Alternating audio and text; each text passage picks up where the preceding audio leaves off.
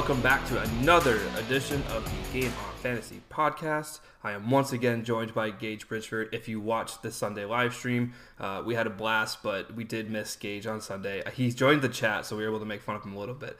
But uh, you know, no Yeah, hot no hot dog takes today. If you listen to the Pack a Day podcast, you know that Gage and I usually do the Sunday shows. Uh, we had some fun discussions about hot dog condiments, but I think we'll probably table those for today. Yeah, uh, I'm not gonna bring up my hot dog takes today, but uh, if you ever want to know what my opinions on hot dog and hot dog toppings are, feel free to find me on Twitter at gbridgefordnfl. I criticize no one for any of their opinions. You, you are everybody's entitled to have whatever toppings they want on any on anything. So May- I maybe- just want that to be clear. Maybe sometime in the off season we could do a food take podcast. We'll see. I'm down. I'm down. All right, but we got a lot to get through today, as usual, because we do only do two podcasts a week. So we have uh, what is it, 15 games to go through? No, less than that. It's like 14. 14 games to go through. Uh, we're still waiting since we are recording this on Monday. We do not have the results of Chargers Saints, and we do not have the results of the Bills and Titans, who supposedly will be playing on Tuesday. So if you're listening to this Tuesday morning, uh, they will be playing tonight.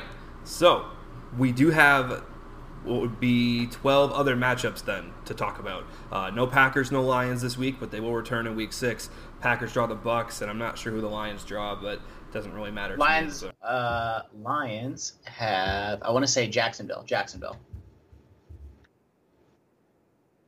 So we have talked about Bucks and Bears a little bit, but let's quickly hit on it from a statistical perspective. I think we've given our thoughts and feelings on this game. I've gotten into yet another discussion about this Bears team and how good they're going to be in the second half of the season. They do have a really tough stretch of games in the second half of the year. Uh, let me see if I can find the tweet because I did all the research earlier. So uh, I was you talking about the interaction you had with Peter Bukowski? I am, I am.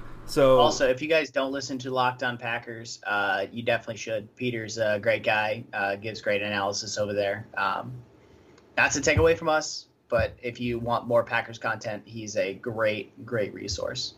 I agree. Uh, I used to li- I used to listen to Locked On Packers all the time. I just haven't had a ton of time to listen to podcasts lately. That's how I feel. Yeah, when I uh, I used to drive 45 minutes to and from work every day, so and Locked On Packers was always in the rotation of one of the podcasts that I listened to every single day. Yeah, when I was going to college, I was walking to and from classes. That's 45 minutes of walking time plus the Yep. drive in. So it was a good, probably solid, solid hour, hour and a half uh, of time to just listen to podcasts.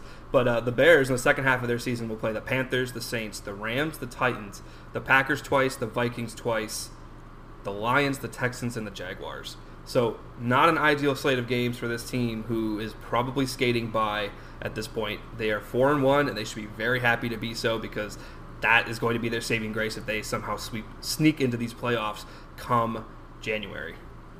Do you want to play, a quick game with their schedule? I Yeah, just want to go through their remaining schedule, and I want you to tell me if you think that there is a more than reasonable chance that they win the game. There are certain games where I'm just like, yeah, they're probably not going to win that. But just if you think that there is a reasonable chance that they can come out with a win. So, Panthers on the road, No, Rams on the road, no, Saints at home, no. Well, Titan. Oh, no, no, Titans on the road, no. Vikings, and they're at home. Split with the Vikings. Okay, so we'll say they win the home, lose the road. Sure. Okay, at Green Bay,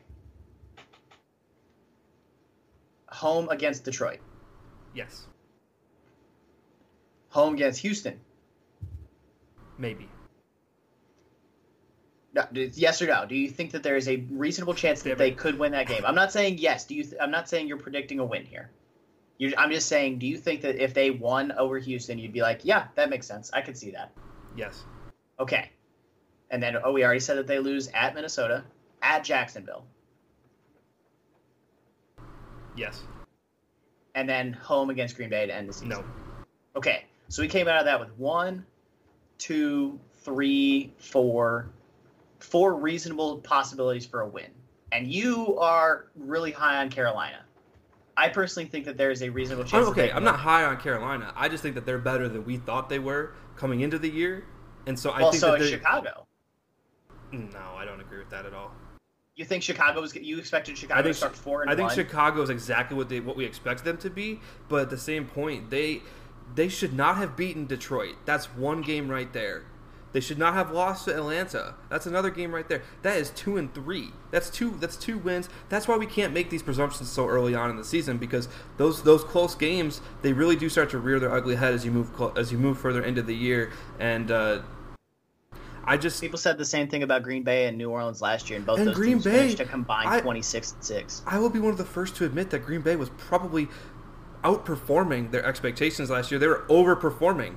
They were not as they were. Their record was better than what they actually put on the field from week to week. I will be one of the first to admit that. There's a reason why they got trounced so easily in the in the confer- in the conference championship game.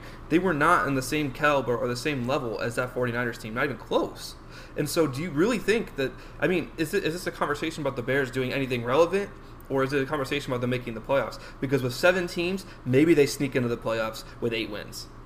But I think, I think the Vikings get chance the playoffs pretty easily just because of how everyone else seems to be cannibalizing on themselves. The NFC East is going to field one team.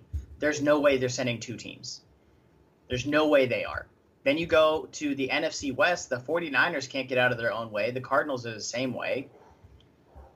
You have the Rams and Seahawks both look good. I think the Rams and Seahawks both have a reasonable case to end up making the playoffs here. The NFC South is going to send one, maybe two teams if Tampa and New Orleans can get their stuff figured out.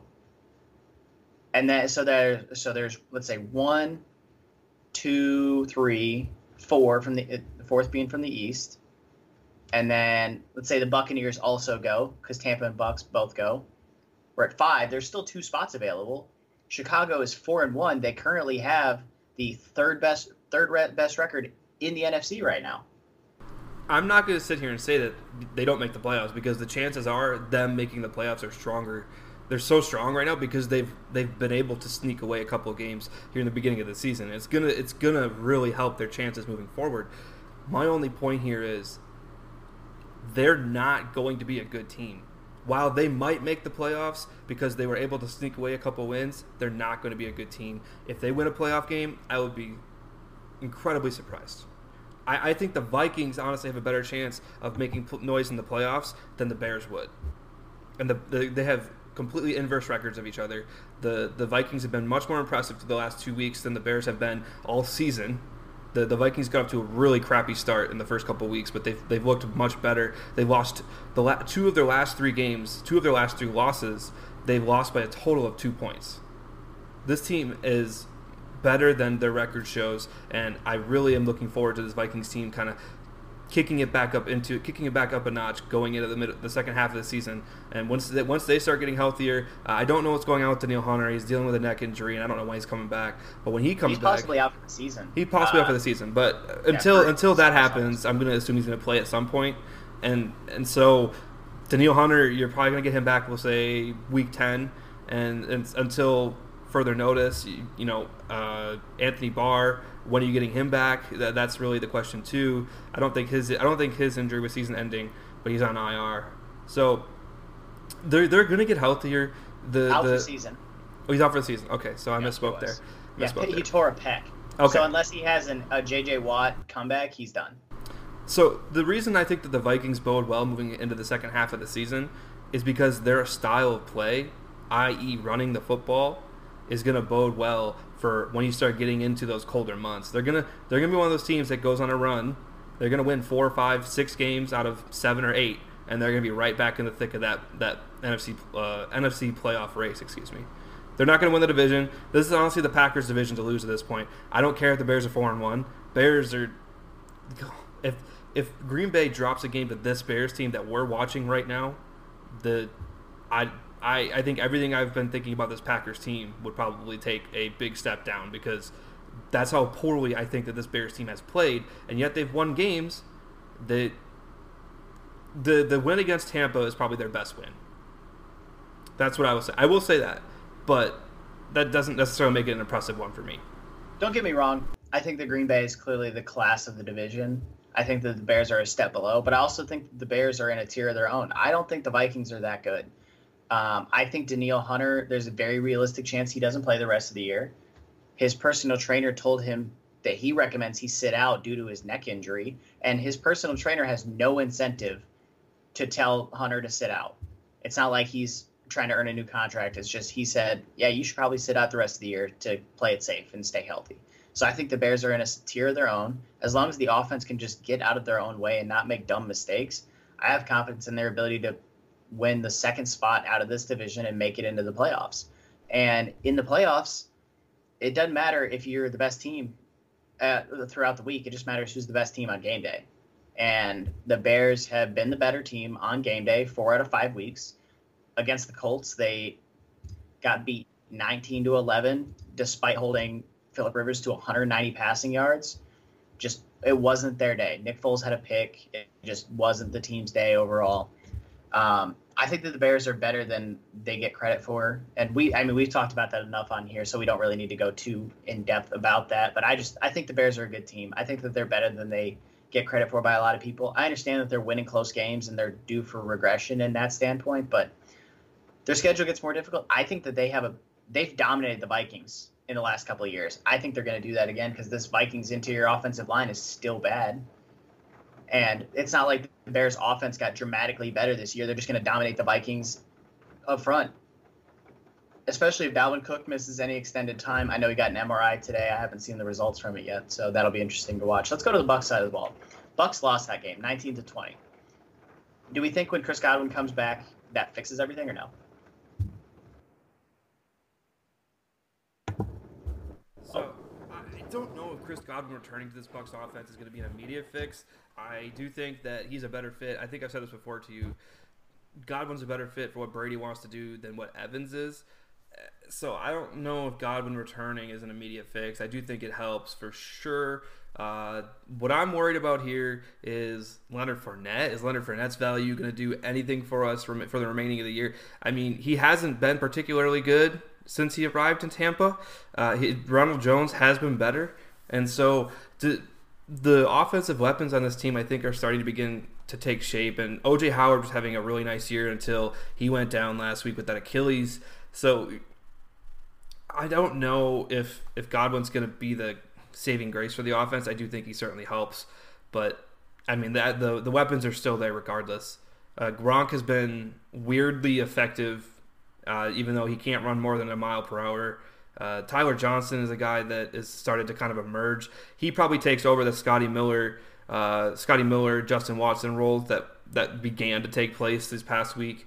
And so Scotty Miller is going to become that de facto number four wide receiver, probably a guy who you just get, you're hoping gets a one big play a game.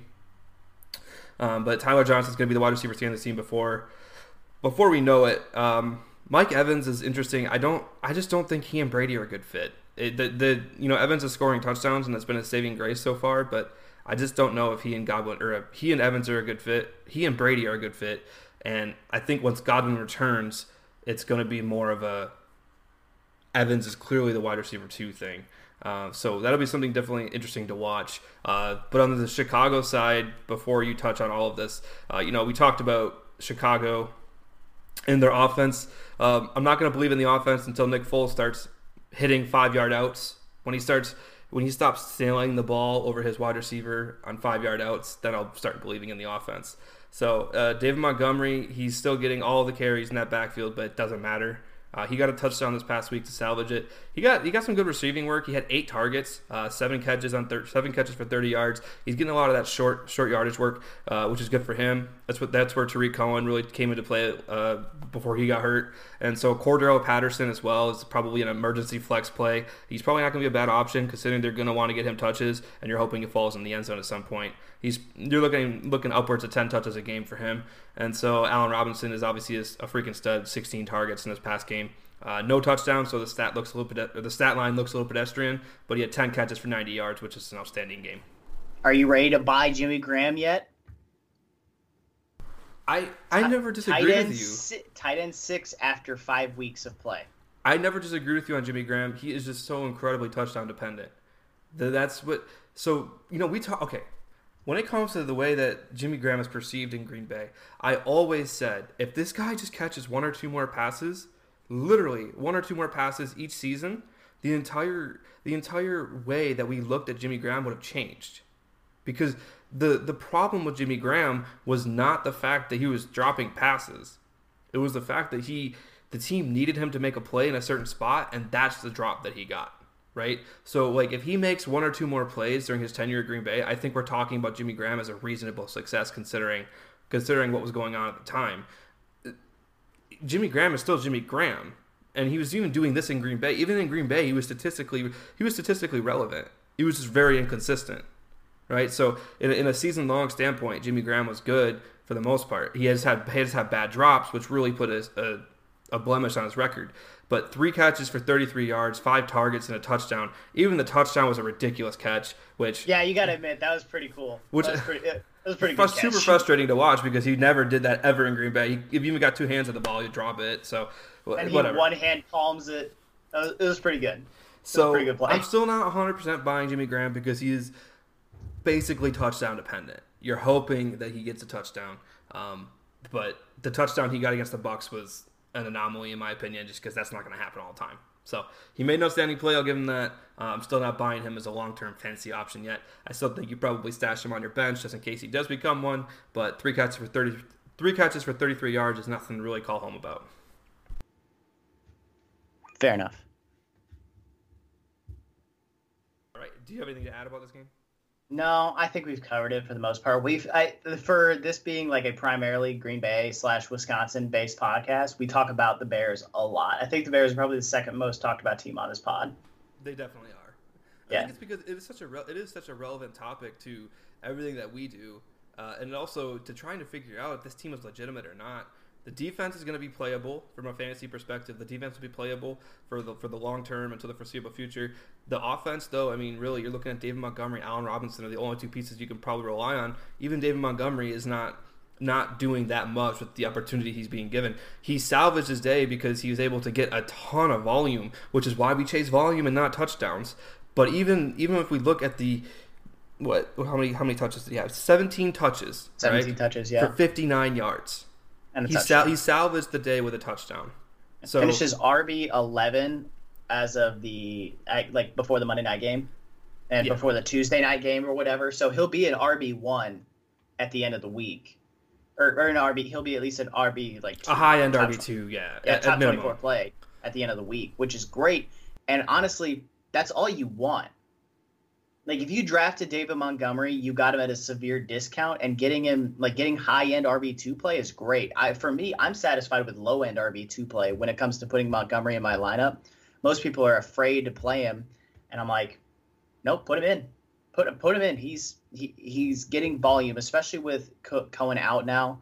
Ryan Nall isn't out snapping him uh, and it's not even close. Uh, I'm pulling up the snap counts from Thursday night because they hadn't been updated last I looked. I don't have to. Uh, he had 81% of the snaps. Yeah. He had 51. Then Cordarrelle Patterson had 24% at 15 snaps, and Ryan Nall had 4% of the snaps, or or 6% of the snaps he was on the field for four plays. And you also have to factor in Patterson, like that doesn't individualize his snaps he has a wide receiver, which there were some. So this is clearly Montgomery's backfield and he's going to get touches. And as you said, Tyler, volume is king. And we'll talk about another uh, guy here, uh, actually, in our next game. Like, you know what? Let's just go right into it. Joe Mixon yep. finally got the volume. Joe Mixon finally got the volume needed to just be a safe floor play. That was his, that's always been the whole thing is can he get volume to be a safe floor play, and that's exactly what he was on Sunday. Okay, and so I want to touch on this real quick because when we went when we did the Sunday live stream, I went out and said Joe Mixon is my sleeper this week, and what I meant by that was exactly this. Joe Mixon was there was a lot of concern about whether or not you could play him and trust him because it wasn't necessarily Joe Mixon, it was Zac Taylor. Is Zac Taylor going to give him consistent weeks of workload? This is the second week in a row where he has been the 100% focus of this offense uh, in terms of the running back position. And so this is exactly what I was talking about. He had a terrible week. Let's put it that way. He had a terrible week in terms of uh, efficiency. He had 24 carries for 59 yards. He had 24 carries for 59 yards. That's that's about what 2.1 yards per carry. 2.5 yards Two per, carry. Okay, what whatever. Let's try me trying to do math in my head. And then he had 6 catches for 30 yards. ESPN said. So the efficiencies from a from an efficiency standpoint, it was not ideal, but neither was this entire Bengals offense. So for him to come out of this for him to come out of this game with 30 carries in a, in a game where, mind you, the entire time they were playing from behind. He came out of this game with 24 carries and six receptions on eight targets. This this is the game I needed to say I am playing Joe Mixon every single week as a RB two plus, and this is this is why we're not going to question it moving forward. So I'm glad that he didn't he didn't get the touchdown. I think if he had the touchdown, really we're talking about having a great week. But nobody scored a touchdown on this offense. The entire offense was pedestrian. So to see him coming out to see him come out of this game with the production that he did is still really good. Uh, I want to see obviously the the efficiency metrics go up, but the entire, like I said, the entire offense is crap. So, uh, what are your thoughts about this Bengals offense and, and how they match up with this Ravens defense? I don't want to dunk on Joe Burrow, but I do want to dunk on the fact that I was right. I said coming into this game, like, because Joe Burrow was coming off that streak of games. We talked about it on the Thursday pod, or no, we talked about it on last week's uh, Tuesday pod, like the recap, how Joe Burrow was approaching QB one, start him every week status. And I was like, well, he's got Baltimore this week. I wouldn't go that far. And sure enough, he finished for with 183 yards, got sacked seven times, and had, went had three carries for 10 yards, and he had a pick on the day. It was an absolutely brutal day for Joe Burrow. Uh, this Ravens defense, uh, they what they do is they send exotic blitzes, and that's going to mess up even like the most talented quarterbacks in football. Like Baltimore is a great defense; they're a great team. Uh, Patrick Queen had a 48 yard scoop and score uh, for a touchdown. He had a great game all around. Um, just this this Bengals team, they ran into the Baltimore buzzsaw, and it was unfortunate because it was because Burrow was getting rolling. But what I noticed is Tyler Boyd had four for 42, six targets. Tee Higgins had eight targets on the day. Did you see AJ Green's lone target of the day? Did you see this play circulating Twitter today? I did not. So AJ Green obviously he left the game early. Um, he only played see his snap count. He only played 42% of the snaps. He had 28 played 28 snaps. Um, he went up. He was being covered by Marcus Peters. Joe Burrow has pressure in his face. He kind of fades back, throws one, it sails a bit on him. Marcus Peters gets it. AJ Green doesn't even jump for it. Doesn't go and try oh, and tackle him. Are you yeah, trying to blame AJ Green for this? Because no, I'm not blaming. No, no, no, no. I'm not blaming AJ Green for that. Absolutely not. That was Joe Burrow's fault. He should have either thrown the ball away or thrown it into the dirt. I'm not blaming AJ Green for that. I am blaming AJ Green for on the sideline saying, "Just trade me already." He's on the he's he's on cam mouthing the words or saying the words "Just We're trade me already." Speculating there. I no, that's what it did. No, go go watch. The, I saw go the watch video. It. I saw it. Yeah, I know what you're talking about. I didn't think I saw. That's it, what he said. Yeah, I, that's I'm, what he said. I like just it's clear to me AJ Green's not going to be a fantasy viable piece. Tee Higgins is going to be a guy. Is going to be a thing. Because Tee Higgins was one of the top five wide receivers in this past class. Try to tell people, but nobody want to listen. So you can make all the faces you want. He was, I had him. I had him above Reagor. Okay, Jefferson. I guess you could split hairs there. It depends on what you were looking for. Like when I watched Tee Higgins on film, my whole thing with him was he's not going to be a supreme athlete, but he's going to be just a he's going to be a he's solid a solid player. He just knows how yeah, to play receiver. He's a good That's player. It. He's not. He's, he's not the best athlete, but he just knows how to play the position. He's a baller, and that that means something to me. Uh, Tee Higgins has seems to have a good early connection with Joe Burrow, so that's really promising to see. Uh, he, yeah. I think he's becoming, from a fantasy perspective, the wide receiver two there in Cincy. Uh, Tyler yeah. Boyd. Tyler I, I Boyd. I'm not going to put him anything above a flex play though. I I don't want to put him too high up yet. I think Boyd's still like I understand that Tee Higgins led the team or had eight targets, which is two more than Tyler Boyd did, but I think Boyd's still the primary guy there.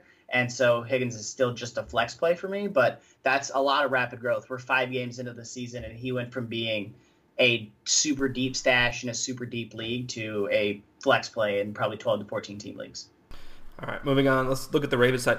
Are you concerned at all about Lamar Jackson's passing? Because it seems to keep regressing and not get much better. Uh, it's it's approaching levels of concern for me. Uh, he's going to have the rushing floor. I think we talked about this before, but he didn't have that this week either. He had two he carries. Had two for, carries for three yards. Right, and he only had 180 yards in the air. He had two touchdowns, but really, it was a pedestrian passing day for him. Are you concerned at all about Lamar Jackson and his passing ability moving forward? Mm, yes and no. For one, why is he throwing the ball 37 times when you're up by when you win by 24? Why did he throw the ball so much? I need. I'm gonna go. This will be one of the games I go and watch this week on film because I want to know why Baltimore had him throw so much. Mark Ingram averaged over five yards per carry. J.K. Dobbins only got one carry on the day for some reason. Gus Edwards had seven carries. Get your. You have all these talented runners. Let them run the ball. That's your whole thing is running the ball. You want maybe Lamar Jackson was dealing with a knee injury, so they were trying to protect him from himself. That's fine. Use your other running backs. You have four. You have Ingram, Justice Hill, Gus Edwards, J.K. Dobbins. You have four guys who can see the field and not just be look like they're completely lost out there. Give them the ball. Let them do something. I got kind of bit by Mark Ingram this week. Uh, I done. said I was going to go back to the well one more time. I'm done. I got bit. Yeah, I'm done. He he was he was good. Average over five yards per carry. He's, he just he's approaching good football player bad fantasy. Bad fantasy. Yeah, that's where he's at for me. Um, in terms of Lamar's passing, I'm concerned from the standpoint that he's exactly what we expected him to be. Right. Like last year, he was transcendental in terms of he was playing at his absolute ceiling. Now he's playing at what we expect him to be, and he's still a good football player, but he's not necessarily as good of a fantasy asset. And on days like this, where he only has three yards on the ground, he's not going to be a great fantasy asset. And what you likely invested in him to get him is you invested high stuff to, and he's a premium player. You need him to be good. And right now he's just performing average. He's I think QB 11 on the year, if I remember correctly. Uh, he's he's either QB 11 or like he's a low end QB one still. And I think he's going to have better games moving forward, but it is still concerning. Guys, QB 11 right now. Uh, just one point ahead of Gardner Minshew and a point behind Jared Goff. So I think he's going to have better games moving forward, but it is something to monitor. You likely don't have a better backup option or a logical explanation to benching Lamar, but it is something that you're going to have to start to pay attention to. So I like how you said, you know, this is something that we had as concerns when he was coming into the league. So one of the worst trades I ever made. I'm just going to revisit this with you real quick. It was a dynasty trade. I acquired Tyler Lockett. It was Cooper Kupp post ACL. I had picked up Lamar Jackson off waivers. Uh, at this time, I had Carson Wentz and I had somebody else as my quarterbacks, and then I was getting so basically I made a trade of Lamar Jackson and Cooper Kupp for Tyler Lockett, Drew Brees, and a second round pick. Okay, now this is this was this was pre last year. So obviously, it does not look good in hindsight. But you know, my logic was Cooper Kupp coming off the ACL. Maybe he's not the same player. I got, yeah. I knew what I was getting in Tyler Lockett. I was okay with that. So basically, I was moving Lamar Jackson. I was a contending team. I was moving Lamar Jackson for Drew Brees in a second. Okay, so yeah. in a in a one quarterback league, whatever. So the reason, the reasoning for behind that, and I think this is where I messed up, is I sold too early. I I did not believe in the player to be a long term asset. So in the terms of dynasty, this move made sense to me. I was getting Brees back because I was adding a third quarterback because of the championship run, but really it was kind of max, trying to maximize the value because I I thought what we had seen at the end of his rookie year was not going to necessarily tran- translate completely, and it did last year. And now I think what you said here, I think we're starting to see some of those problems that we saw at Louisville and some of the things that he was not necessarily able to overcome um, in that rookie year, but then he played at a transcendental level last year, and now he's kind of regressing again back to the norm. So let's see if he can get back to that transcendental level because that's going to be really important moving forward. I, I still think he's one of the top what top 10 quarterbacks in the league right now oh but, for sure absolutely but because not only does he like if you take away like if you include everything, the whole body of work, like as a pa- passer, no, he's not a top 10 passer, but quarterback with what he brings with his legs, he's absolutely a top 10 quarterback in the league. And when he's on, there's simply not many players. That, there's never been a player that can do what he does other than maybe Michael Vick. But there's a reason that a lot of these guys don't stick around for long NFL careers. There is a reason for that. So with let's move on though. We've talked about Lamar Jackson for quite a while, but that's definitely something I'm monitoring moving forward. Uh, I want to keep my eye on him. So Panthers, Falcons, what a fun game! I'm glad. I'm, I'm hoping you listened to me and took the Panthers in this game because that was an easy two and a half point cover there. Uh, Falcons looked like crap. They fired Dimitroff and Quinn for that reason. Uh, Panthers, Todd Gurley looked good. Todd Gurley did look good. Did you see my little post today? I saw that. You and I both apparently were individually touting Todd Gurley all off season because I was going after him a lot. Um, I got him in SFBX. And I was like, I have Alvin Kamara. I don't need him to be great. I just need him to be good. And so far, he's been really damn good. Four out of, uh, like, four out of five weeks so far, he's finished in double digit points. A lot of that is based on touchdowns. But the most promising thing for Todd Gurley right now is this fine, this last week. He looked better. He was running through contact. 14 carries, 121 yards. He's not the same running back he was when he when he won MVP. That is undebatable. But he looked very serviceable. He had still looked like a very good top running back in the NFL. Uh, he reminded me a lot of, and he always kind of had the similar running style, but he reminded me a lot of Le'Veon Bell. Le'Veon Bell never was the type of guy to just blow by guys, right? He, but yeah. he was always the type of guy who was going to make the right decision and he was going to power through the hole, get four to five yards of carry. He knew when to bounce it out. That's what Todd Gurley's kind of regressing to now. Gurley was getting really good at getting around the edge on Sunday. Yes. Uh, like, I, like there was a number of plays where he outran guys to the corner, and I was like, "There you go. There's that burst from that washed-up running back that everyone thought was gone." Yeah, he's winning. He's winning with instincts, and he's winning mentally, and that's when you're a running back, if you're good enough, there's why do you think Frank Gore has stuck around as long as he has? Because he he knows how to run the football. It's not all about athletic ability. It's not all about it. So uh, Todd Gurley, while he still has that knee, the concerns about arthritis in his knee, um, I've said it before. If you're on a championship team, uh, or if you're a championship contending team in Dynasty, he's one of my top targets this year, and he has proven, uh, proven, prune, he has proven to be to be that so far. Four out of five uh, weeks in double digit points so far, and uh, nothing changed this past week. There's no there's no competition behind him either. Brian Hill is not going to steal his snaps, even though Brian Hill had six yards of carry this past week. I will say Todd Gurley only had 50 has ne- uh, his most per- snap percentage this season, 64% in week 2, which was his worst week, interestingly enough. He's had 46%, 51%, 54%, 55%.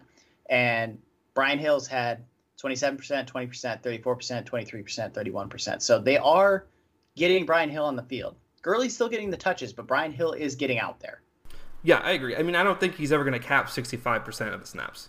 That that's just how you're going to manage his workload, and I think that was part of the concern. But he's being efficient with the touches, and that's what you, that's what you want. Absolutely. So let's go to this passing attack. No Julio Jones. So the first thing I noticed when I watched the game was that they tried to get Zaccheaus involved. Uh, he did not get involved. He had one catch for 13 yards on four targets. Calvin Calvin Ridley returned to form. I wonder why that happened. Uh, so Todd Gurley here had four catches on five targets, 29 yards. Russell Gage was the third receiver here. Oh, I'm sorry. Hayden Hurst had six targets, but two catches, eight yards, and then Russell Gage had two for 16 overall pedestrian day for the offense as well. Not what you expected. Hurst should have had a touchdown too. Like if he t- if like he like the one that he missed in the end zone, Ryan barely overthrew him, but if Hurst just runs through it, he catches it. But instead, he tried to do the one-two jump thing and just came up like it hit off his fingertips. If he just runs through the ball, it's a walk-in touchdown. Okay, so I, I have another question for you too, and I feel like this is going to be a recurring theme on this podcast. Panthers passing, Panthers passing defense. Has your opinion changed at all? No, no. I mean, my opinion's still what it is. I think that this defense is playing well. Uh, I think that a lot of guys are playing up to their absolute potential. Mm-hmm. The plays that Atlanta was able to move the ball were exactly where I said they were going to be able to move the ball was underneath routes that Carolina is willing to give up because they they they give those up and then they rally to the ball really well. well uh, and then something to that because that's what the Colts do as well. That's and then those, but then and then they give up those deep shots and the when Atlanta got those big chunk plays, that's where they were hitting. They were hitting those deep balls in the in the zones behind the corner and uh, between the safety and the sideline. Um, like Calvin Ridley's long of the day was 26 yards, and it wasn't anything fancy. He went up and he went out. The corner took underneath. Safety couldn't close to the sideline in time, and you, you just can't defend it. And Carolina's willing to give that up. You just have to be willing to push the envelope and go after that spot. If you're not willing to go after it, you're going you're gonna they're gonna look really good, and that's why um, it'll be really important like for teams to see that on film. They're, that's what they're willing to give up is underneath and out. If you can generate yards after the catch really well, you can have really you can have success against this team. And if you can hit really push the ball down the field, if you have a quarterback that's willing to take those shots, uh, you're gonna. So that's why I think that if they played against a team like the Chiefs. And I know everyone's like, oh, well, the Chiefs are just loaded with weapons. Yes, but Mahomes is willing to throw those balls. Russell Wilson, I'm pretty sure Seattle will play Carolina at some point this year, right? Uh, I don't know, but but like so, offensive side too, though, because well, Mike is Mike Davis is Mike Davis still valuable when CMC comes back? He's a flex play, I think, because you have to even when CMC comes back. Because well, because listen to this, like you just locked up McCaffrey for long term, so what's the best way to manage that asset of McCaffrey? Well, he's just coming back from an injury. Why are you going to put him back into his 90% snap loads that you were doing before? You're not going to do that. That doesn't make any sense. So if Mike Davis has shown that he can be productive, one, I think this just fuels the discussion that running backs don't matter. Just saying right now, 16 carries, 89 yards. Uh, but that's not what we're here to talk about today. Uh, so just the the fact is, Mike Davis has been relevant. I think if you have that opportunity, you can rest McCaffrey and not have a, a tremendous step down in production. Why would you not take that?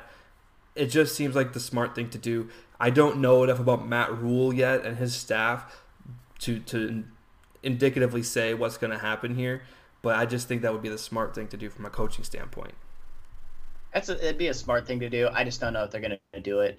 Like if the, if it comes back and they are splitting touches, then yeah, I think Mike Davis is a flex play. But I go under the idea that Mike Davis is going to be relegated to just occasional like breather duties. Uh, he's playing 83% of the snaps right now. If it comes back and McCaffrey's playing 70% or 65% of the snaps, then yeah, Mike Davis is a flex play. But if he's just, but if it comes back, CMC's just roaring, playing at his full level again. I don't see how there's a reasonable path to it. Now, what about these receivers, man? Robbie Anderson, DJ receiver one. Robbie Anderson's wide receiver one. DJ Moore finally shows signs of life again. Four for 93 and a touchdown. Only five targets though. That's yeah, he only had five targets, which was tied for Curtis Samuel. Yeah, nothing no. compared to 13 for Robbie Anderson. Eight for 112 for him. Uh, Curtis Samuel had five for 36 on five targets. Uh, they haven't quite used him like I thought they would, so that's on me. Because I think it's because of the emergence of Mike Davis. I didn't expect Mike Davis to be this good. I thought he'd be a very average runner. Uh, he's been better than expected, so I think that really aided into the way I thought they would use uh, Curtis Samuel. But moving on, Robbie Anderson definitely the wide receiver one in Carolina until further notice, and I don't think it's that's not an indictment of DJ Moore. Uh, it's just the fact that I think Robbie Anderson has a better connection with Teddy Bridgewater than Moore does, and it's because of how they're using him. I know I've said this before on the pod, but Robbie Anderson for being a deep threat. I put that in air quotes for everybody. Obviously, you can't see.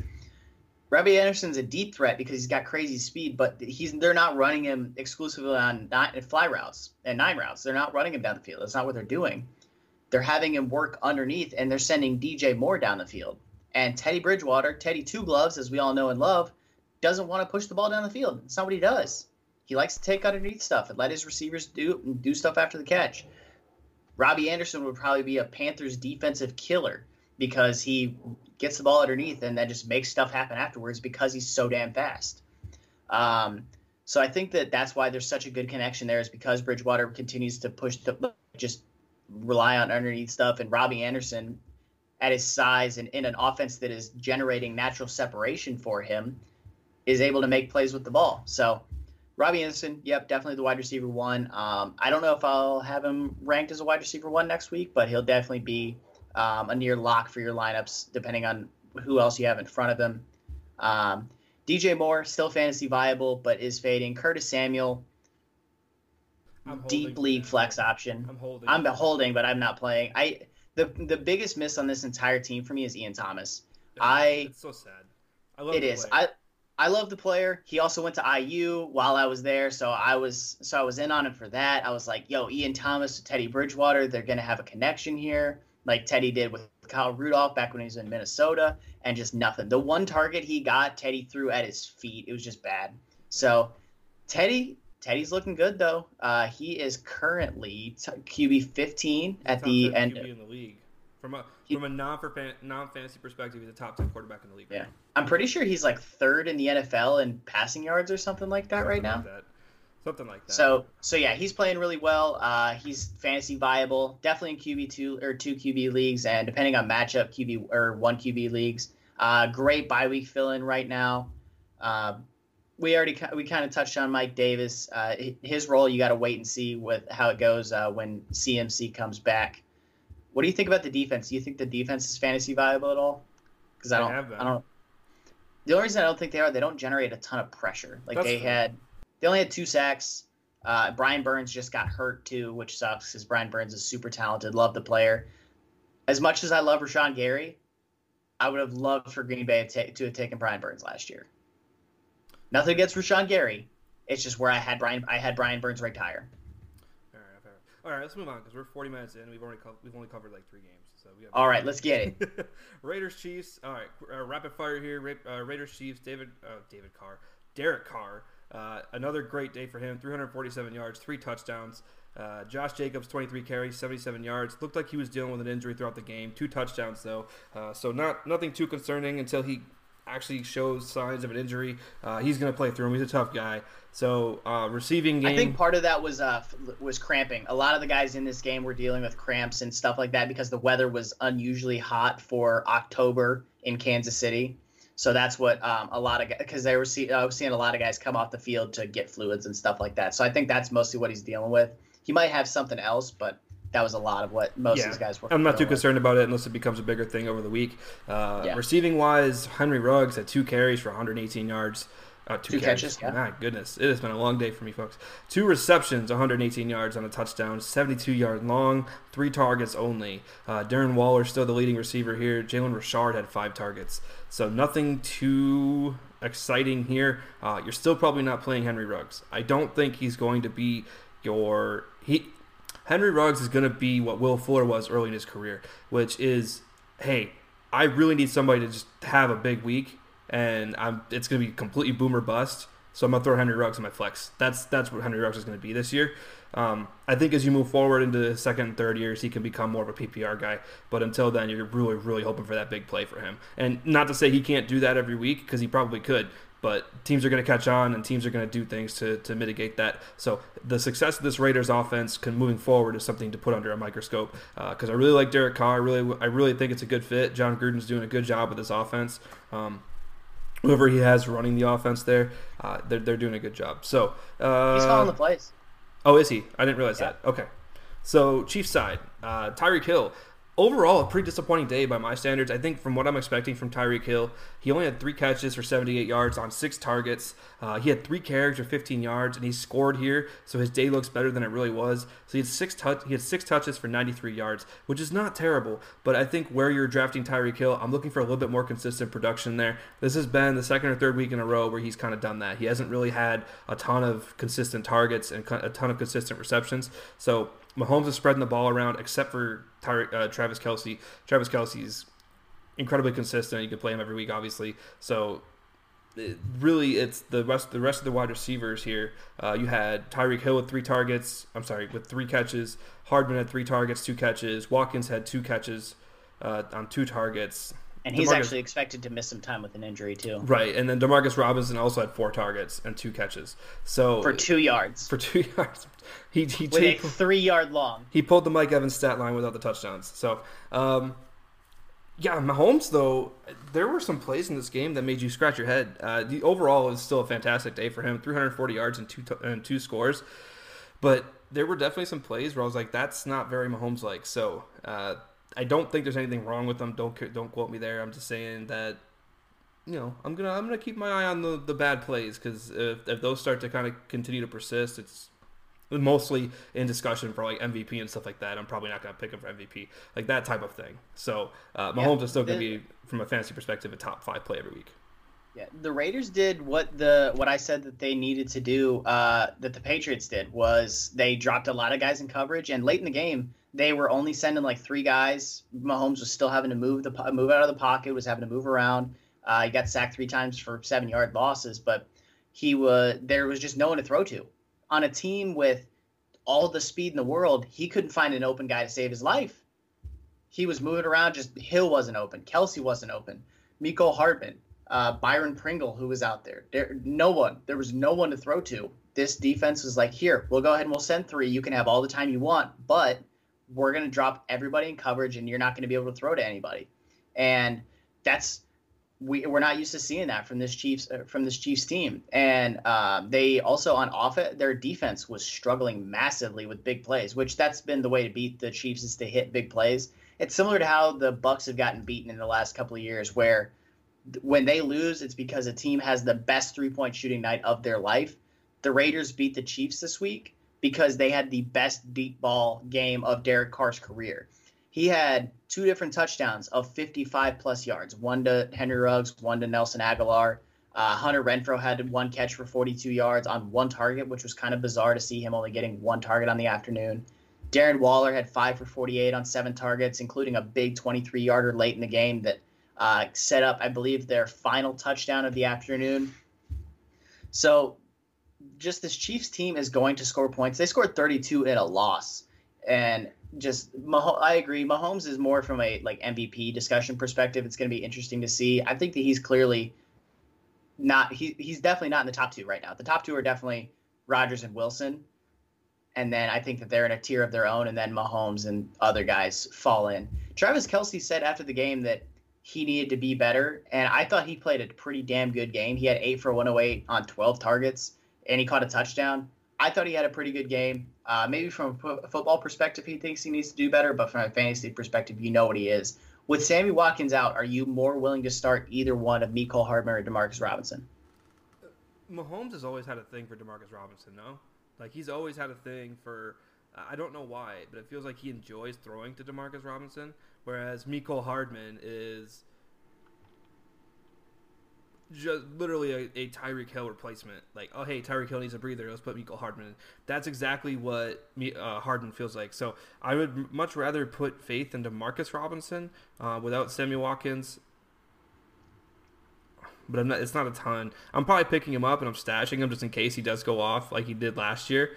But it's not going to be. I'm not going to expect a ton right away. I, am going to have to wait and see.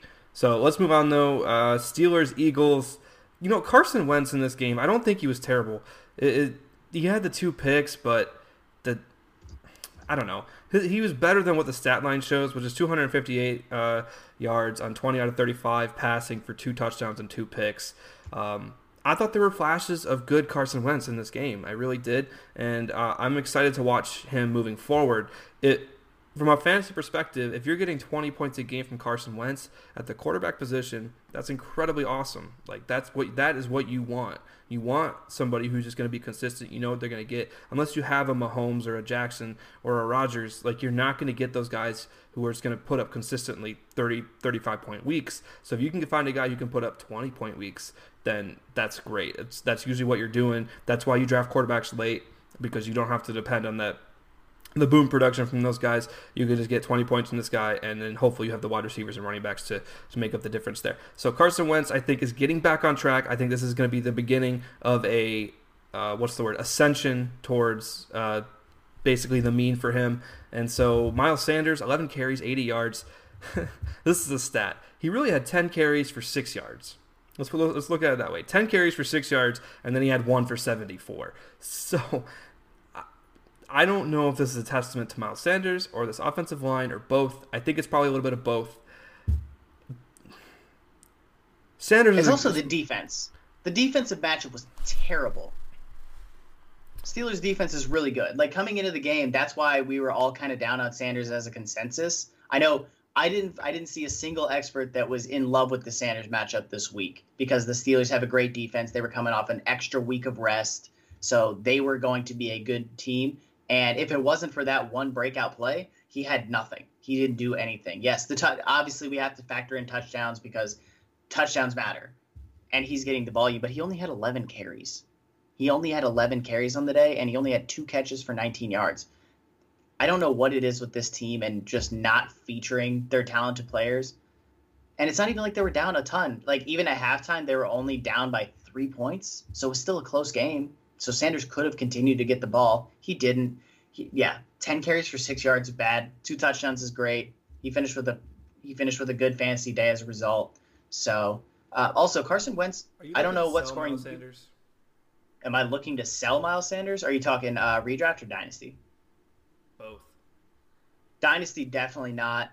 redraft it depends on what my other options are at the position and what I can get back for him. If I can get like Todd Gurley plus a good wide receiver, I'm down. Like if I if I need another wide receiver and I have running back depth and I can afford to take a step back at the running back position, I think I think I would do that. But But, but, dynasty Todd Gurley no. Miles Sanders a step back? I don't know.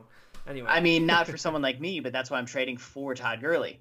Uh, but no, so I think that Todd Gurley era. I think Miles Sanders for dynasty, you just you can't get rid of him. He's a super talented player. He get he's I just really think, integrated.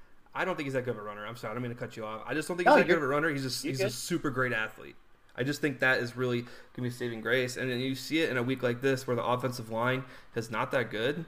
I mean, ten carries for six yards is atrocious. He had two Yeah, touchdowns. He had two touchdowns, and he had the big play. So it really is going to mask that deficiency. But the, his biggest problem coming out of Penn State was always his vision as a, his running back vision, his vision as a ball carrier, the the things that you need to be a good runner at the NFL level. He has not yet shown that. The Eagles do a good job of utilizing him in a way where he can be productive, but if they're not scheming plays for him specifically, I don't know if he's ever going to be a consistent down to down producer. Can I make one quick thing in regards to why Sanders did have a terrible matchup? So he had 10 carries for six yards, right?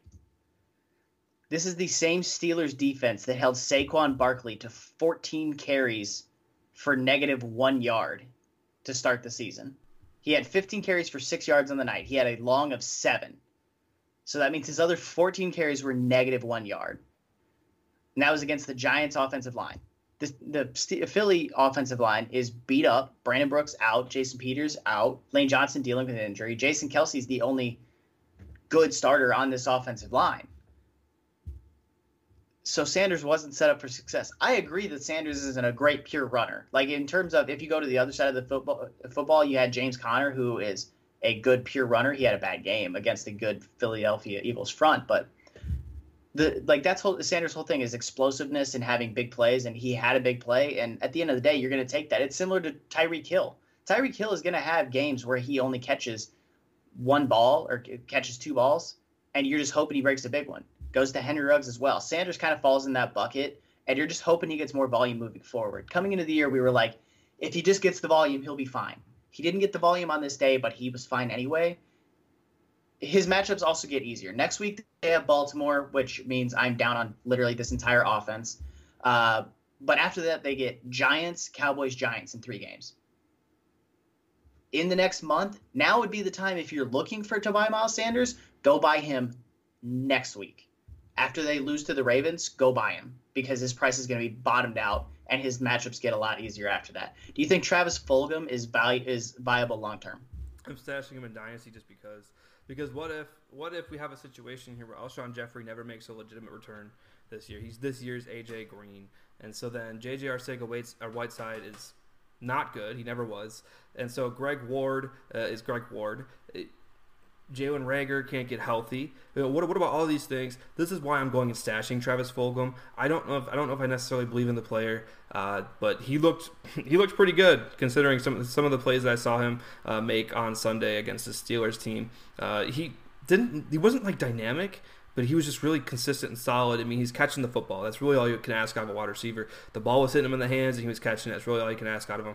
So he's not a dynamic route runner, but he was consistent. So I think Wentz will continue to look to him, and I think he has a role in this team moving forward, especially if Alshon Jeffery doesn't return this year or returns at a lesser role. I think Fulgham, I think Fulgham becomes the the, the de facto Alshon Jeffery, and so there there definitely is a path for him to remain uh, relevant for the long term. Rib Zach Ertz? Question mark Uh, Zach Ertz, one catch, six yards. on six targets. So disappointing. I he's getting bullied every single play. I I just I don't think he wants to play anymore. Uh, That's really what it looks like.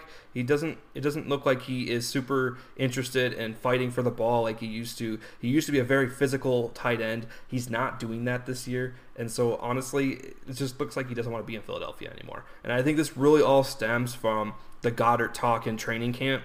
Uh, so you know, no He Goedert. never got that new contract either. He never got the new contract. I I don't blame him, but from a, from a fantasy perspective, I'm not playing him anymore. I can't do it. I, I think I, I'm, I'm looking elsewhere. I don't care who else is on my waiver wire. Logan Thomas, Jared Cook. I'm, I'm looking elsewhere. I'm playing that that guy over Zach Ertz right now until he shows me that he cares again and that he actually wants to play for this Philadelphia Eagles team, and he might not. Maybe maybe when Goedert comes back, we just don't see Ertz anymore at all. I agree. Uh, let's move over to Pittsburgh because we've spent a lot of time on Philly. Ben Roethlisberger, 27 for 34, 239 yards, three touchdowns. It's a good game for Ben. Claypool. No, we're he's not the, he's, yet. he's the only thing. There's he's the only thing to talk about. He's No, the only thing not- to talk about here. We're not there yet. Ben is fantasy viable. Moving on. James Conner, 15 for 44 and a touchdown, and he had three catches. All right, you're 19 still playing yards. Connor Claypool. So Yep, we're not there yet. Juju Smith-Schuster had four for 28 on five targets. Claypool. Are you So concerned about? Oh, I'm I'm not done yet. Are we concerned about Juju because he's had a No. couple of bad weeks now? no, Okay, still in. Okay, Eric Ebron, five for 43 on six targets. Eric Ebron is fantasy viable. Would When you start him not over Zach fumbling. Ertz? He had one. Okay, he had one fumble. My bad. Almost he- two. Would you start him over Zach Ertz? I'm struggling. I Would you start him over Zach Ertz? it's very close. Very close. Okay, the answer is yes. Now, Chase Claypool caught seven of his 11 targets for 110 yards, had three touchdowns, Sell, also added sell, three sell. carries for I'm six kidding. yards and a touchdown. The reason I say sell is because I'm not buying at the price because the price is going to be astro- astronomical. I It is. if I can Yeah. get him at a discount though, a relative discount to the situation, he looked really good, and he had a great connection with Ben Roethlisberger. I'm going everywhere I can to get him. I I I, I wasn't a believer coming out of Notre Dame, but he is he 100% proven me wrong. He had he had the training camp darling speak on him, and now he's showing up in games. James Washington and Diontae Johnson, your shares are depleting quickly. I Diontae Johnson got injured. That's the one thing I want to say about Claypool. even when he Diontae J- Johnson got injured and left the game really early, and then Claypool boomed after that. I'm not I'm not doubting Claypool. Claypool is a supreme athlete. He needs to have tight end eligibility because he's also a tight end. Yeah, I made No, the he's joke. not. He's not.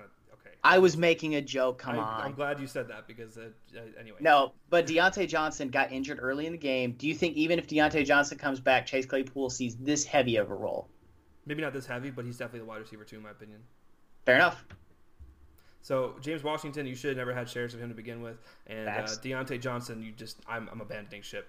Uh, I'm playing the injury card. I'm talking to guys and seeing if they still have interest in him, but I'm abandoning ship and I'm going on the Chase Claypool train. Uh, man, I don't. I actually have to check and see if he's available in my redraft league. So we'll do that real quick. But uh, Spoiler alert: he's not. he actually might be. There's a couple of redraft Okay, leagues. he might be, but you're not. You're not going to be able to get him in waiver priority because you're just so good at fantasy. So he's not available. unless you, You don't have a- unless you play with rolling waivers and you stash your you stash your first uh, first place waiver claim. Wow. So anyway, uh, let's, we, don't, we don't have time to talk about waiver strategy right now. That's an off-season topic. So moving on here, let's go to Cardinals and uh, Jets. Uh, you know that little uh, what's what's that sound of sound effect? It goes like wah, wah, wah, wah. yeah that that the horn.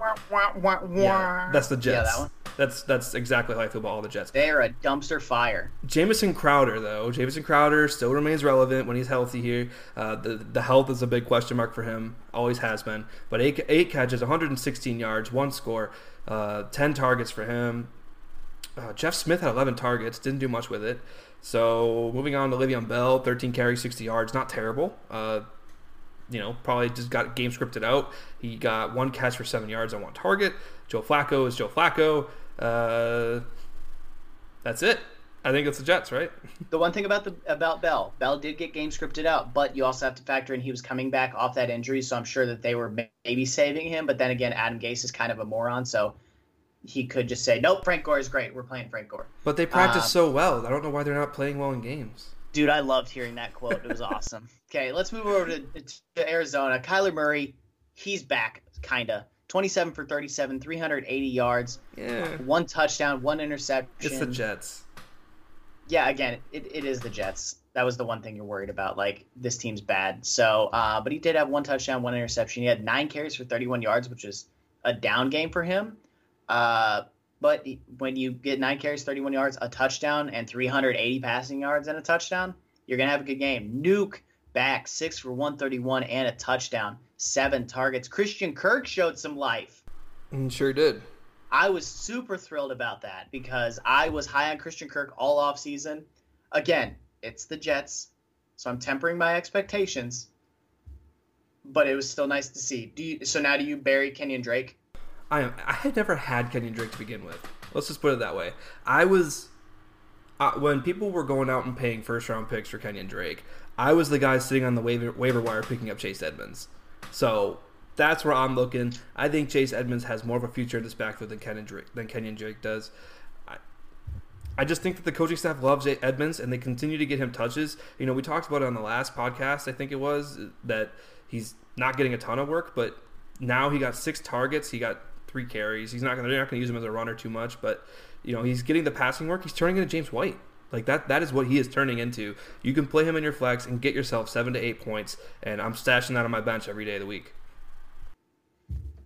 Yeah, um, I mean, as a person that like I the I got one share of Kenyan Drake. I got him as a third round pick. Um, it is kind of a letdown for me. I thought Kenny Drake could play well last season. He did he did play very well in this offense, and just he's not as effective as he was last year. It's unfortunate. Chase Edmonds is clearly fantasy viable. I wasn't super sold on it, but now after seeing it for a couple weeks, I'm I do believe that it's a do believe it's a real thing. So so I'm gonna go ahead and continue to put Chase Edmonds in only in PPR though. I can't play him in standard formats right, because. He just doesn't get enough volume. Chase Ed- or Kenyan Drake is still getting the majority of the carries. He had 18 carries for 60 yards. Chase Edmonds had three for 36 and a touchdown. So, so Chase Edmonds in PPR flex option. Kenyan Drake, you almost have to play him. You have to, with with all the upcoming so byes, in the injuries, byes, injuries, and everything else. Yes. Yeah, but but you know who you're playing on this offense. You're playing Nuk. Christian Kirk is still a flex option for me at least. Uh, Kyler Murray kind of bounced back. You're hoping that he can string this together again uh, with more difficult matchups to come down the road. But let's let's go ahead and move on to the next one. Yeah, Jaguars Texans. Uh, Gardner Minshew performed, I think, as expected here. Uh, Deshaun Watson had another good game. He threw two picks still, but 359 yards for Deshaun Watson, three touchdowns, and he had two carries for 25 yards. David Johnson was rather impressive in this game. James Robinson kind of disappointed a little bit, but not really his fault. I think the offense overall uh, just got I don't want to call it game scripted, but it really did get game scripted out because the this game was closer than the final score indicates. It was 30 to 14, but the, the Texans just laid it on in the fourth quarter. Uh, James Robinson got 13 carries with five catches, so still getting the volume there. Uh, he just didn't get a score this week. You, are not going to get a touchdown every week. That's fine. So I go chase volume. Uh, so let's see here, going all over the place. Gardner Minshew had four carries for 18 yards. Laviska Shenault is the wide receiver one. DJ Chark left with an injury again this week. So Laviska Shenault becomes your de facto uh, Jacksonville wide receiver one. Chris Conley is probably your wide receiver three, with Keelan Cole being wide receiver two. Um, Dede Westbrook can't stay healthy, and he's probably not going to be a thing when he comes back anyway. I love Dede Westbrook coming out of Oklahoma, but he has royally struggled at the NFL level. Uh, on the other side of the ball, Brandin Cooks, finally, finally, finally, finally, finally, Brandin Cooks had a hell of a game. He even took, I got, I had a cringy moment though. He took a helmet to helmet hit I thought for sure he was about to be knocked out. I was like, oh no, another concussion for Brandin Cooks. But he stood right up and uh, he continued to make plays. Uh, Will Will Fuller, uh, four receptions, 58 yards here, uh, and then Randall Cobb six catches for 47. Uh, David Johnson not getting any of the receiving work that you'd expect, but he did have 17 carries for 96 yards. He did have he caught yeah he only caught two for seven, but he did have four targets compared to just one for Duke Johnson. So he didn't necessarily get the like the actual receptions, but he definitely did get more. Like he got more of the the opportunity, if you want to call it that. He had 96 yards on the ground. Um, he had a he had a decent day. wasn't a great day, but for David Johnson, it was it was an okay day, especially after some bad weeks that he's put up recently. So Will Fuller was great. I like Brandin Cooks. It was great to see life out of him. The thing for me that like out of this offense is seeing Will Fuller continue to show value. Like the whole thing was, oh, Will Fuller can't stay healthy, so he's got no value. He's staying healthy. He's having value now. So Will Fuller is a firm, safe start for me every week. Brandin Cooks is an interesting flex option. Yes, he had a great week. I'm not taking that away from him. He had 12, 12 targets, eight for 161 is a fantastic day. Got a touchdown, but I need to see it again because he's coming off a game where he put up a goose egg. Like he put he had zero points last week. I need to see that he can do this again and not just have a flash in the pan week. Like Cedric Wilson against the Seattle Seahawks had like five catches for and two touchdowns and has done next to nothing since then. So I want to see Brandin Cooks do it again. I understand that Cedric Wilson and Brandin Cooks are two very different players, but you get the point. Laviska Shenault is wide receiver 26 in PPR right now. Seven for 79, eight targets. Had a great day. Surprised he didn't get any rushing work. Um, but yeah, it's it's great to see Viska getting involved. Um, he is clearly a featured piece. I started him in a couple of leagues actually, just due to injuries, COVID, and a few other things, and he did me well. 14, you'll take 14.9 PPR points out of a guy that you probably got with your last pick in the draft in most redraft leagues. In Dynasty, you probably had to invest something more in him, but in redraft leagues, you probably got him near the end of the draft, and you're, you're going to be more than happy with getting that out of that guy. Uh, yeah, exactly. All right, moving on. Rams, Washington here. Uh, let's just start with Washington real quick. Antonio Gibson, J.D. McKissic, Terry McLaurin. That is absolutely it. No questions about it. Antonio Gibson's getting the volume. Not very, not very efficient. Um, I, I, you know, he had a terrible day. He did. He's still getting the volume, which is why you're gonna be okay with playing him. But he's not a good. He's not a good runner. Like I don't. Like people need to understand this. He's getting the big plays, but you can't. It's crazy that plays. a wide receiver in college is not a good running back. It's just crazy. It's just uh, it's so frustrating because like I'm sitting here like he's not. He's he's a he's a tremendous athlete, but he is not a good running back, and it's gonna take time for him to be to be efficient in that area. And so the big plays, the explosive plays, yes, those are positives, and you're probably playing Antonio Gibson out of necessity now. But I mean, you're gonna have weeks like this. He had a total of 16 touches for 51 yards. That's three yards a touch. So it's that's pretty bad. Uh, J.D. McKissic is your James White of this team as well. Six catches, 46 yards, eight targets. Uh, you know, solid six and six. No, I'm sorry, 7.6 points if you're playing full PPR or half PPR. Full PPR, you're getting 10.6 out of him. So. Uh, I agree on the Washington things, but there's one thing that you failed to mention thus far that absolutely needs to be mentioned. Alex Smith played. He didn't. Do, he didn't. Play, he didn't play well. I don't care. I don't care. Alex no. Smith had never needed to suit up for anybody. He never needed to suit up to prove anything to anyone. He didn't play well. He, he got beaten around. He got sacked six times for 31 yards of loss. Had a 3.2 QBR. I don't care. The fact that he simply played is as everything. I think that Alex Smith was the most unifying moment we have had this entire year. Th- that and, and Dak, Dak, Prescott injury. I was gonna say Dak after the fact because I was like, I think those are the only two like unifying things we've had all year, not just in football, just the ability to unify around seeing Smith suit up and play again. Yeah, he had a terrible day, but who cares? He got on the field. The guy could have retired two years ago and no one would have said anything about it. No one would have said, wow, he's a weak player. No, the guy went and played. Kyle Allen's bad. Let's move over to the Rams. Jared Goff had a good day, 309 yards through the air, two touchdowns, one interception. Uh, Darrell Henderson got the touchdowns, and he's so he's fantasy viable for that reason. But Cam, Cam Akers, Akers is going to get in the touches. Cam Akers did yeah. not look that good. He had nine carries for 61 yards, but he had eight carries for 15 outside of that. So it's very similar to the Miles Sanders thing. Got to see consistent production. Eight carries for 15 yards is less than two yards to carry. That's not good. All right. 46 yard long is going to make up most of his value for the day. Now, McVay did come out and say that Akers will be getting more of a workload next week, which is which is a key thing to consider. Coaches don't just say that because, especially when they're talking to the media. So I still think Darrell Henderson is going to be effective in this offense. I think Malcolm Brown is the one who's truly affected by the Cam Akers workload increase. So it's going to become Akers and Henderson moving forward.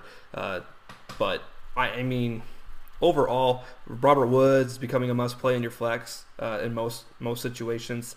Cooper Kupp is still still a must play. Had eight targets, five catches, 66 yards.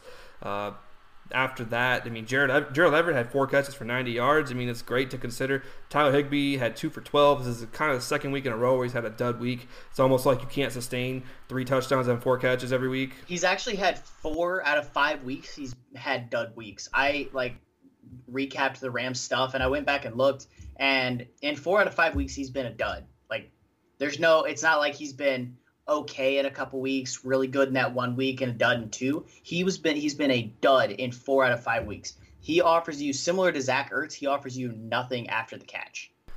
I completely agree. He's a, he's a blocker. He's a blocker who they're trying to make into a receiver. I'm taking the better athlete, the better receiver, Gerald Everett, uh, for for the most part. But the the tight end position here, I'm probably avoiding until further notice. Until there's a clear cut. This is their guy at the at the tight end position for production. Uh, I'm probably avoiding Higbee and Everett, but I'm stashing Everett for sure. So, uh, other any other notes on this team here? Nope, we're good. All right, moving on. Rapid fire now. Giants Cowboys. Uh, obviously, the very sad news here. Uh, I legit did shed a tear, by the way, watching Dak get crowded off because that was it was uh, incredibly heartbreaking, especially just seeing his his reaction and then the teammates and, and how much he meant to the to the fans, the fans that were actually in Dallas watching this game. Um, the the moment that they started to cheer when he was being carted off and he just threw his he just threw his fist up it was like it was like straight out of a movie. So uh got goosebumps thinking about it. Yeah definitely had me had me going there. I was very emotional there. Andy dalton came in was actually pretty effective. 9 of 11 111 yards. 111 yards qbr does not reflect that but uh whatever. Uh, Ezekiel Elliott, 19 carries, 91 yards, two touchdowns. Uh, he also had one catch for 14 yards. But uh, CeeDee Lamb, this is what we need to talk about. CeeDee Lamb is, has cemented himself as the wide receiver two on this Dallas team. Michael Gallup, as much as I love him, is too big play dependent. His his day was salvaged by the two big catches uh, towards the end of the game. I think he made up over like 60 yards, and uh, so he had two catches for 60 yards in the last minute, and then he had four for 73 for the entire game. So don't be too fooled by the Michael Gallup line. I love the player, absolutely love Michael Gallup, but he is getting he is just getting schemed out right now. And so yeah. with Andy Dalton coming in, that's not going to change. It's probably going to hurt him. So yeah. uh, Amari Cooper is probably going to be your wide receiver one still. I do. Amari Cooper's still the wide receiver one. He had a bad game. Yes, that's it. There's no there's no like thinking too much into it. He's been the wide receiver. But this is what he does. This is what he yeah, does. He, he had a bad week. He but through through five weeks he had had a lot of good weeks. So he was True, he's a, but this I'm is not why gonna, I'm not going to crucify him for one bad week. I'm not crucifying him, but this is definitely this is definitely textbook Amari Cooper and why people have a lower view of him than they maybe should because he will do this. He'll have three or four good weeks and then he'll go out and put two really bad weeks. And so you got, you got to weather the storm. I understand I the consistency. If, I mean, you could certainly package Cooper up and go get somebody that's a little bit more consistent. Um, and from week to week, you're getting 10 to 15 points. But Cooper's Cooper's boom weeks are going to even all that out, as we've said here just now. So nothing else. Dalton Schultz has better weeks moving forward as well. Sorry to interrupt you. No, you're just, good. Like this Dallas offense, CeeDee Lamb had a great game. Zeke had a great game. Gallup, I think, trends down. Cooper, I think, is a hold still. Uh, Schultz, I think, will have better weeks. He put up a lot of better weeks. This team might not throw nearly as much with Dalton under center, but Dalton's still a more than serviceable quarterback. Uh, I think he's probably still the second best starting quarterback in the NFC East. I think he's better than Daniel Jones. So, um, so I think Andy, I think this offense can still throw enough uh, with him under center. Cooper's still good. Schultz, Schultz will have better weeks. There's not a ton for me to talk about there. On the Giants side of the ball, I will eat my crow on Devonta Freeman. Yes. He had a he had a good game. He wasn't efficient. He only had three and a half yards per carry. Volume is king. Volume was king. Yeah, he had a touchdown. He had two catches for 27 yards. He played well. Darius Slayton is a is is legit good. He's approaching. I understand he's that approaching must play top 24 wide receiver every week status.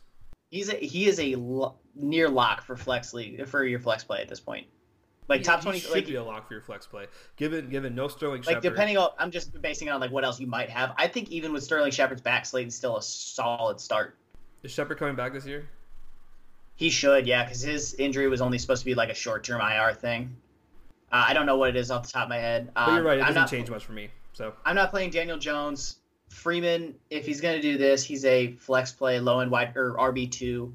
Uh, Darius Slayton is a you're playing him. Evan Engram has a rushing touchdown, but only got one catch for 16 yards on the day because 2020 continues to be confusing. Do you play Evan Engram? You probably have to. Fair I enough. I think this was an off week for him. I mean, he got matched up against Jaylon Smith and um, Joe Thomas. Joe Thomas. But yeah, uh, I think it's just an off week. I, Miami at San Francisco. This game was awesome. This game was great. This game was I disgusting. The, the Niners were terrible all around. And Yeah, they were. They're they're dealing with a lot of injuries, but they have dealt with injuries in the past. And granted, they're But missing. even the Deebo's back, Kittle's back, Mostert's back, Right, played very well. they have little to no excuse other than Jimmy Garoppolo. But Jimmy G's Garoppolo- back. Garoppolo was Bad. really, really, really, really bad. Uh, I they're gonna they're gonna hide the fact that they benched him behind that ankle injury, but I don't know, man. He just looked bad. He was just bad. Yeah. So CJ Beathard was not much better. The the offense until further notice is on notice. Uh, I don't know if there's a lot of wide receivers I'm playing here. Aiyuk and Deebo are the only two I'm considering. Um, And I'm not even playing him. Deebo had No. eight targets on the day and only caught two for 19 yards. George Kittle, you have to play, but I mean, what you saw this weekend is not very promising considering these guys couldn't hit the broadside of a barn. Uh, Raheem Mostert is the lock in this backfield. For once, we have clarity in the San Francisco backfield.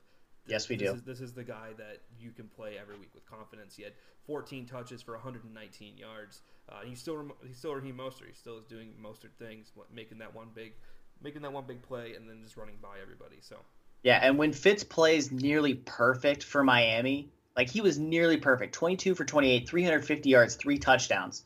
He had a, the quarterback rating 154 and a half. That's just barely off perfect. He had a fantastic game. He's not going to do this every week. We all know that Fitz is hot cold. he didn't do it last week against Seattle. Uh, we expect him to do that.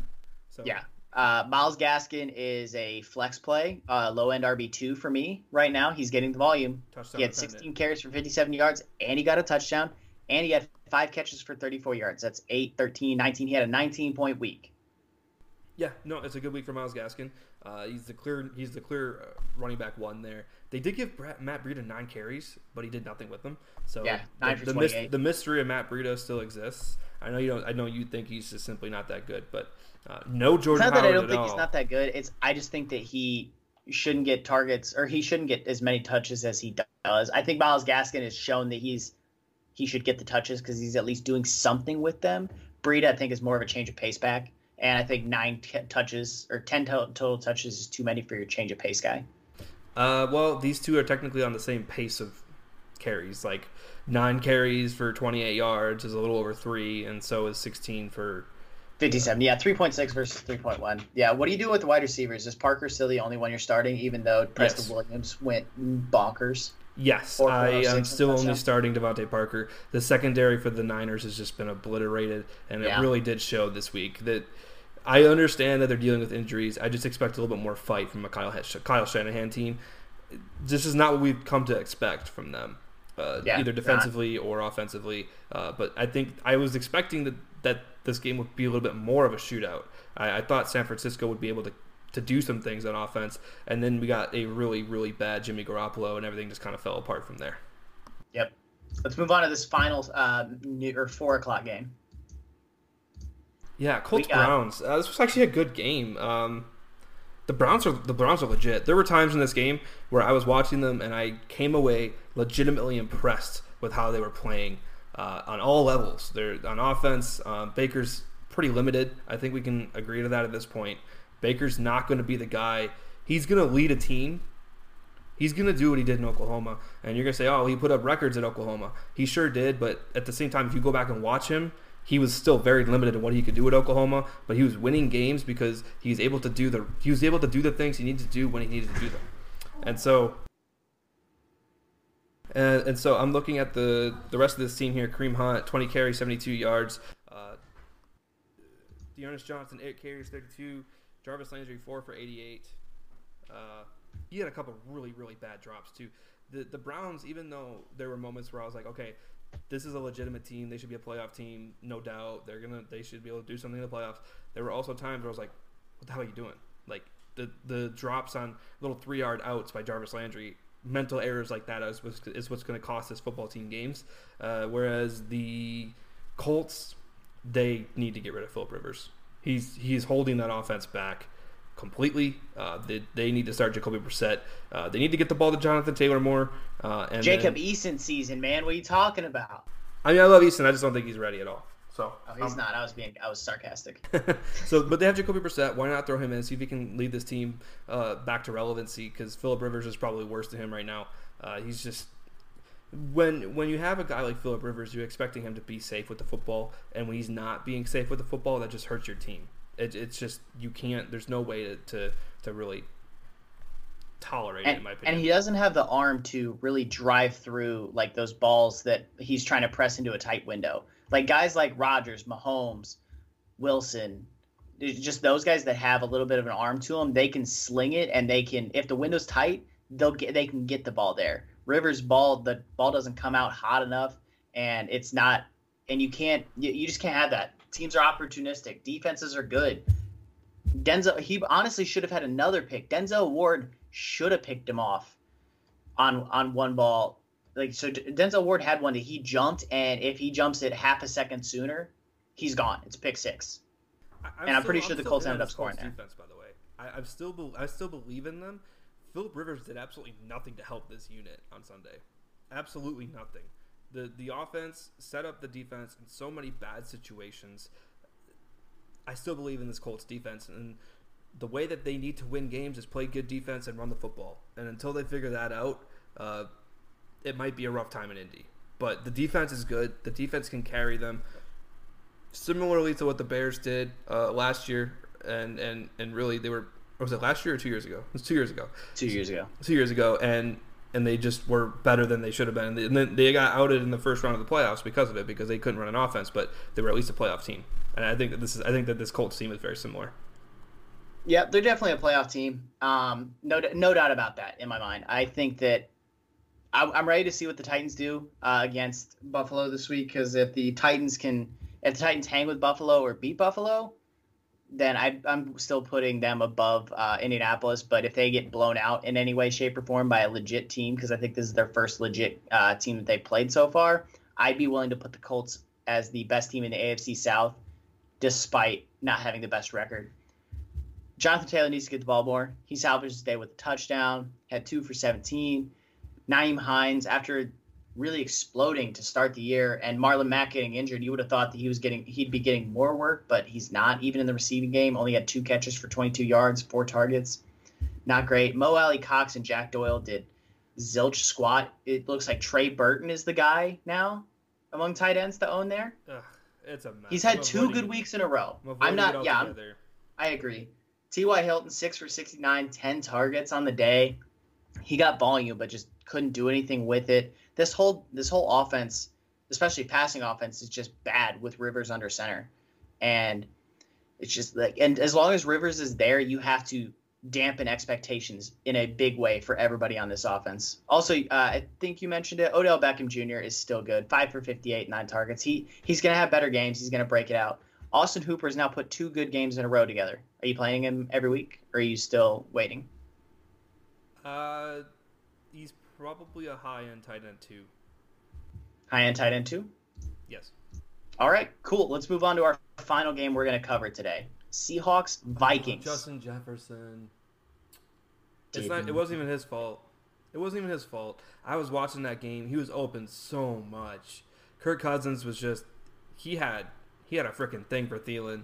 Uh, Justin Jefferson had three catches for 23 yards, five targets. I'm sorry I told everybody that he'd have a big week because I thought he would, and he really was on track to. You watch this game, he's always freaking open. Kirk Cousins just never got the ball. Cousins was feeling Thielen. Good lord, this is nice. disgusting. I, I, I'm, I'm so mad right now because Justin Jefferson should have had a big week, but he every he threw everything towards Thielen and uh, and Irv Smith, who, I guess Irv Smith. Okay, cool.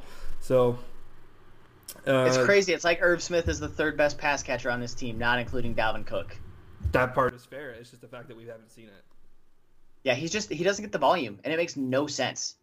I get that that's like the Vikings want to run the ball. I get that, but Irv Smith needs to get more targets. He needs to get more looks in the passing game. He gives them an element they don't have right now. He gives them a guy that can open up the seam and can really open up underneath stuff for guys like Jefferson and Thielen who work primarily on the underneath stuff. So Irv Smith needs to get the ball more.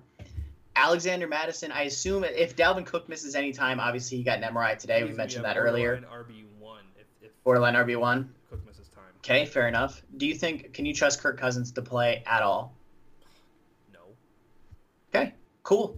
That's it. We don't need to cover anything else. Adam Thielen and Justin Jefferson are both good. Jefferson's gonna have better weeks. Thielen's gonna have worse weeks. let's move over to the Seattle side of the ball. Is DK Metcalf the the wide receiver one in Seattle?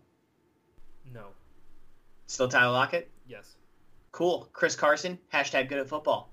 Awesome. He is one of the funnest running backs I think we've had the opportunity to watch. Maybe since Adrian Peterson. Saquon Barkley's probably in that conversation as well. But Chris Carson, not he's obviously not as talented as those guys, but just from a watching somebody play football perspective, I love watching Chris Carson play. That's fair. I love watching Chris Carson play too. Um, for being a seventh round guy out of Oklahoma State, he's played very well. He's RB five right now in PPR. That's where he'll be at the end of tonight because Alvin Kamara is playing ahead of him, and unless Devin Singletary or Derrick Henry just goes off, Carson's going to continue to be the RB five. He didn't have a ton of carries, only eight for fifty-two and a touchdown, but he got receiving work, six for twenty-seven, seven targets. You're starting Carson every week, and if you're not, you're not doing it right. Carson's great. Um, he even when this team gets down big, like they went scoreless in the first half, they keep him on the field and throw to him. There's certain running backs that get taken off when they're down big. Carson's not one of those guys. He used You're to starting be. him. He used to be. He's not right now. Russ is going to have better weeks, by the way. 217 yards, three touchdowns, and a pick. And that pick was bad. It was. It was Those- really bad. It was bad. I don't know what the I don't know what the thought process was there. He should have thrown that ball away. That was a terrible, terrible decision. QB one, Aaron Rodgers would not make that mistake. Um, Russell Russell's gonna have better weeks. You're not benching him. There's there's not a ton to talk about. Greg Olsen had kind of a down night, but then again, the rain coming down as hard as it was, this whole passing attack was was depressed in value. Like he only got one target, which is kind of surprising. Yeah, I don't. I don't think there's a single player that I'm drawing conclusions from in this game. Even Kirk Cousins, I'm sitting here looking at it like, okay, you know, there was a lot of extenuating circumstances, uh, but God, I'm gonna go back to Justin Jefferson real quick. There were at least two to three plays where he had a touchdown. At least two to three plays where he had a touchdown, and then Captain Captain checked down himself, Kirk Cousins decided to drop it down underneath to Mattison or Irv Smith or Adam Thielen, and so uh, anyway, I'll move on because I will probably end up having an. Hey, it's okay, man. I was in the boat with you. I drank the Jefferson Kool Aid. I said that he would have had a good game. Now, if I had known it was going to have a monsoon in Seattle, That's true I too. I would have severely tempered my expectations. I was expecting about another 13 to 14 points from both teams in this game. Yeah, no, I was too. I took the over in this game pretty easily. Uh, 57 point over under. And I think if it doesn't rain as hard as it does, we see that. Tyler Lockett dropped that ball down near the goal line, which is kind of weird, but you're still starting Lockett. DK's a start. Carson's a start. Olsen's a low end, is a high end tight end too, still for me. Um, I think he'll have better weeks. I think this whole offense will have better weeks. I agree with you on Minnesota. Adam Thielen's still a fantasy viable player. Jefferson's going to have better weeks. Uh, I don't know if he's going to be able to replicate the performances we saw in weeks three and four, but I think he'll still have better weeks. Um, like Tyler said, if Dalvin Cook misses, Mattison, you're plugging and playing if you got him. And hopefully you were smart and you went out and invested in Alexander Mattison if you drafted Dalvin Cook because it was right it was known before the year that if Dalvin Cook gets injured, Alexander Mattison is fantasy viable. We saw that again. They they were pushing the ball all over. Granted, he did miss a pretty wide open hole that would have sealed the game, but you're gonna you're gonna have that. Uh, you most certainly will. That's why he's the backup to Dalvin Cook. So, uh, Dalvin Cook certainly is something to keep an eye on because he did re-aggravate that groin, and he looks like he may have been able to go back in, but it looks like the coaching staff said no. So maybe they were being safe with him, uh, and he that was why he didn't go back in. But 37 carries, 39 carries if you add in Mike Boone. Uh, that's an insane amount of rushing work. So you don't see that on most teams.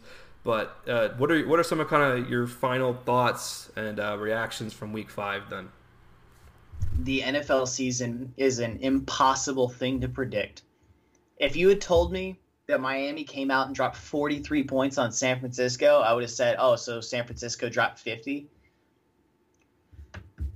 I, I didn't I didn't expect that. Uh, I if you told me that the Raiders dropped 40, I would have said, "Oh, so Kansas City dropped 60 points. And that that total hit 100 points." I just I there was a lot of things you couldn't expect out of here. Philly hit having 29 points against Pittsburgh was incredible. they played surprisingly well. Like I said, there were They did. flashes of old Carson Wentz in that game. I think this is the beginning of him returning to form. So Yeah. So that's so this this season's impossible to predict. Uh, hopefully you have depth because injuries and bye weeks are getting ready to kick up hot and heavy. We got Next week, New Orleans, Oakland or Vegas, and Seattle are all on byes next week. That's a lot of fantasy goodness going on byes. I have one t- one league where I'm just openly like, "Yep, I'm gonna lose this week." So, so yeah, you have to um, do that though. yeah. Hopefully you hopefully you drafted really well um, because uh, injuries and bye weeks are really going to start to kick up. They most certainly will. And as we talk about things kicking up, uh, I think we can start to make this announcement announcement now. Uh, so we normally record our weekly preview podcast on Thursday nights. Well, we have decided to convert that into a live stream. Uh, so some of the finer details to follow, but you can look out for the live stream on Thursday evenings. It'll be around six Eastern. Uh, most likely something like 6:37 Eastern. Uh, the plan is to wrap it up right before uh, Thursday night football starts in on those nights. So be on the lookout for that. Come join us, and uh, while we're talking about the the matchups ahead that week, don't be afraid to give us your questions. Uh, that's really the main reason for it because I realized there on Sunday that there's a huge opportunity to really answer your questions before we get to Sunday morning. So it gives us more time to have discourse with the people who are listening to us uh, and, and really to give back to them. So, uh, as always, though, uh, like, rate, and subscribe so we know that that you are listening and that and then you're giving us feedback so we know how we can get better. Uh, go check out the Game on Wisconsin Twitter page again for the Jamaal the Jamaal Williams Fund Me uh, items. There's a number of pages there. Just go check it out. The Jamaal Williams Show on Tuesday evenings as well. If you're listening to this Tuesday morning, check it out on the this evening. So Tuesday evening for the Jamaal Williams Show. But uh, uh, that's pretty much it. There's a lot going on. So please stay tuned to the Game on Wisconsin Twitter. But until next time, go back.